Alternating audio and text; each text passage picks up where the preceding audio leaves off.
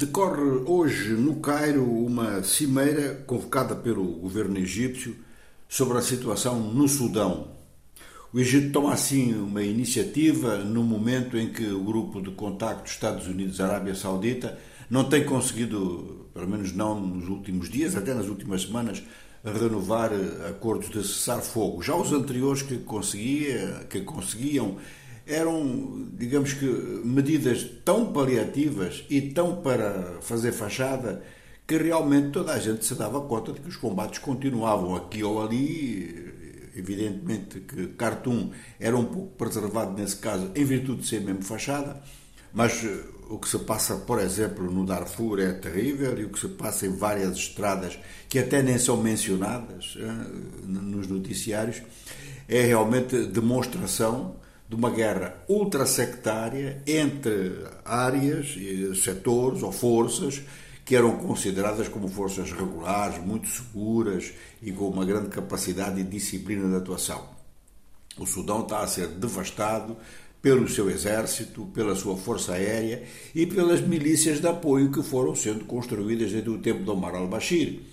Tudo isto face a uma população que estava convencida, como diversos setores até da opinião pública mundial, que o país tinha encontrado um caminho para a democracia. Esta cimeira do Cairo dá ao Egito novamente um protagonismo na área que o Egito tinha um pouco abandonado em virtude da sua própria situação interna.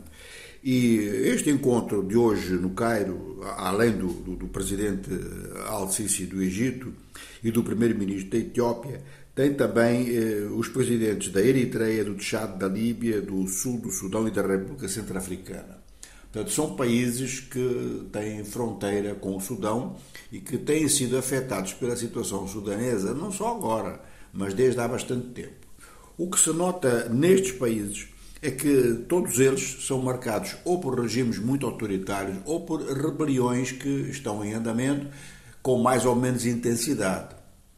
É claro que o Egito é que vai ter o papel principal em tudo isto, provavelmente a Etiópia um pouco também, já que é difícil de ver como é que, por exemplo, o governo da Líbia, o governo que está em Tripoli, pode ter meios de ação na medida em que não controla sequer o conjunto do seu território.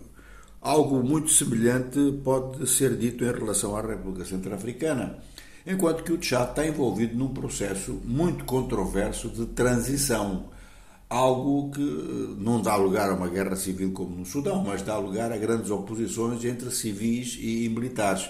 E são os militares que estão no poder. Mesmo o regime anterior tinha uma fórmula de sucessão de poder que não foi respeitada. Morreu, numa zona de guerra, o antigo presidente Idriss Debi, devia ter sido substituído pelo presidente da Assembleia Nacional, mas nem o próprio regime foi respeitado. O filho do falecido assumiu o poder.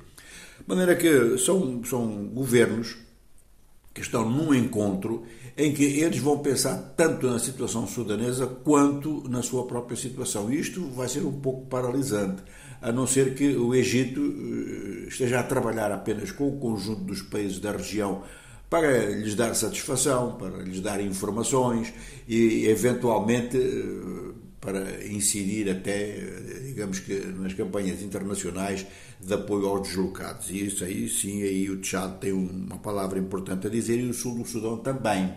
O Sul do Sudão, aliás, até já tentou algumas mediações em direção ao Sudão. Agora, nisto tudo, e já uma vez aqui falámos nisto, o importante é que qualquer solução que se encontre não exclua os civis, não exclua os comitês de resistência, que têm uma estrutura federal muito forte e que representam muito mais o país do que os militares em guerra.